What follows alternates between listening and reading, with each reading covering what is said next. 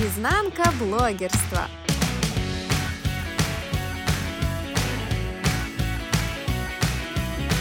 Привет, мой дорогой слушатель! Меня зовут Таня, и я решила познать мир подкастов. В своих выпусках я буду рассказывать историю о жизни девчонки из провинциального городка, которая захотела покорить профессию блогер. Вы же знаете, да, что они платят налоги? Сейчас мы живем в то время, когда блогерство считается официальной работой. Возможно, где-то в глубине души вы тоже мечтали о своем блоге. Втайне представляли, как за вами по улицам бегают фанаты, караулят у дома или забрасывают вас хейтерскими комментами. Блогеры вообще удивительные существа. Живут в своем мире, выставляют на показ только неприлично счастливые лица и события, а сами плачут по ночам, потому что застряли по уши в болоте и в погоне за красивыми кадрами. Кстати, я говорила, что я тоже блогер, но я не из тех, кто тусуется в дорогих ресторанах, отдыхает на островах и снимает стори в брутальных тачках. И отчасти история, которую я все никак не могу начать, в некоторых моментах тесно переплетается с моей жизнью. Можно сказать, что этот подкаст моя утрированная автобиография, и вам придется самим догадываться, какие события и персонажи всего лишь полет моей фантазии. А теперь я расскажу вам маленькую историю из жизни моей знакомой, которая вела очень специфичный блог, так сказать, чтобы подогреть ваше любопытство. Однажды я помогала ей подобрать для фотографии вагинальные шарики обязательно красного цвета, которые должны были отлично вписываться в интерьер комнаты. Мы написали крутой пост с подробным описанием упражнения для прокачки мышц тазового дна, а потом пили кофе и смеялись над высказываниями тех, у кого явно давно не было. Ведь человек, который пишет коммент «Засуньте себе эти шарики!» явно не понимает, что именно туда они и суются. Так вот, к чему я это все? К тому, что личный блог это отдельный мир, который ограничивается лишь собственной фантазией, а иногда и законом. А теперь я хочу, чтобы вы задействовали всю свою фантазию. Я перехожу к истории, которая заставит вас почувствовать себя блогером. Представьте, что все это происходит с вами. Итак, история. В одном маленьком городе Ха жила девушка. Ей было 18 лет, и все ее существование сводилось к тому, чего хотели ее родители. Двухкомнатная квартира, в которой они жили, на удивление выглядела достаточно чистой, но в комнате единственной дочки царил вечный хаос. Да, я же не сказала имя главной героини этой комедийной драмы. Зовут ее Ольда. Как Ольга, но только не так банально. Я же все-таки автор и могу экспериментировать с именами. Район, в котором они жили, не самый благополучный, да и соседи не особо дружелюбные. Мама работала в школе учителем старших классов, а отец строил мосты. Честно признать, строил он их хорошо, а вот рушить не умел. Мать каждый раз напоминала ему про интрижку с этой мордастой Светкой. В целом, семья Ольды была обычной. Работа, дом, посиделки с друзьями за обеденным столом, вечерние игры в дурака, где победителю доставился чести не мыть за собой посуду. В общем, все как у всех. Роскошью семья не владела, но и бедностью не страдала. Жили они в квартире бабушки по маминой линии. Комната Ольды отличалась от остальных многообразием маленьких деталей. Большое окно впускало в комнату большую часть света,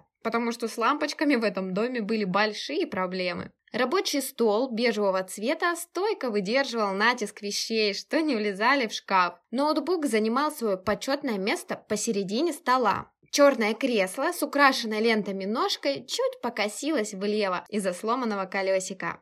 Рядом с рабочим столом стояла тахта. Такое спальное место было популярно во времена родительской молодости. А напротив стоял большой шкаф, в который Ольда пыталась запихнуть всю свою жизнь, от старой одежды до открыток и тайных записок с признанием любви. Стена справа была заклеена плакатами, разными вырезками, как в детективных хрониках. Там же висела доска, куда Ольда записывала важные напоминания, но почему-то все равно их забывала. На полу лежал серый паркет, а оставшиеся стены после варварского вмешательства любителя плакатов были молочного цвета. Ее комната хоть и была небольшой, но при этом был в ней определенный шарм. Всех, кто приходил в гости, так и манило туда, что не могло не раздражать хозяйку этого царства причудливых вещей.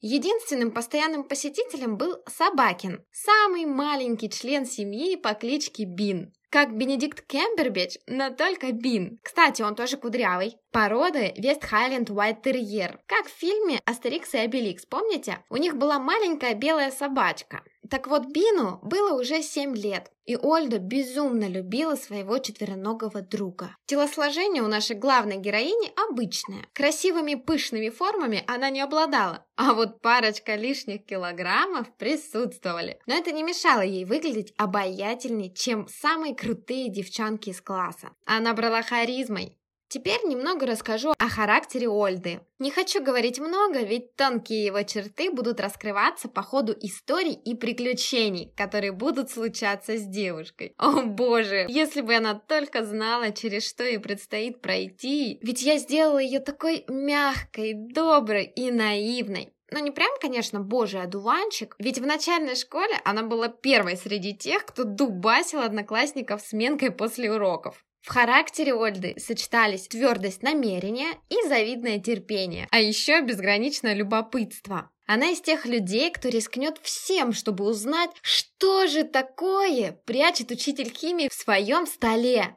Ольда максимально общительная девушка, любит шуточки про испорченный воздух или неудачные отношения. У нее много друзей, и по большей части это подружки. У нее была средняя успеваемость в школе, учителя ее любили, кроме географа, потому что однажды она взяла с его стола очки и пародировала манеру показывать глубину залегания вулканических пород. И, конечно, в тот самый момент учитель зашел в класс. Жизнь Ольды текла, как тихая река, до того момента, когда одно ее решение перевернуло жизнь. Это был прекрасный весенний день, солнце грело уже гораздо активнее, в воздухе витал аромат пробуждения, свежескошенной травы и влаги. Уроки уже закончились, Ольда вышла за двери школы и остановилась на мгновение, чтобы почувствовать запах приближающегося лета. «Не стой столбом! Да отстань от нее! Она снова в облаках летает!» Ах, одноклассники, что с них взять? Ольга догнала подруг, и они вместе пошли на школьный автобус. Доехали, как всегда, весело, хохоча над тем, как Никита хвастался своими любовными победами. Но мы-то знали с девчонками, что Карина, с которой он якобы кувыркался, была в это время в гостях с родителями. Это недоумевающее лицо Лавеласа девчонки еще долго обсуждали между собой на совместных посиделках. Автобус остановился, и ученики пошли по домам. Как обычно, Ольда сначала поздоровалась с семьей, а потом пошла в свою комнату. Кинула сумку на пол рядом со столом, села в свое уютное кресло, подогнула ноги так, что колени образовали хорошую подставку для рук с телефоном, и в ту самую минуту, когда она в очередной раз обновляла ленту в Инстаграм, ее осенило. Я хочу быть блогером.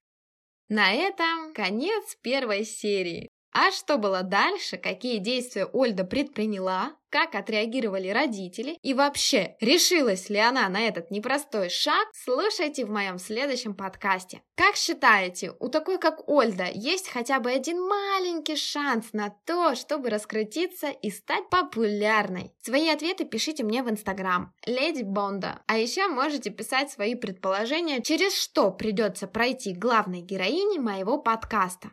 Жду от вас обратной связи. Надеюсь, вам понравилась моя история, которая только-только начинается. Все события и герои вымышлены, любые совпадения с реальными личностями случайны. С любовью к вам, ваша Таня.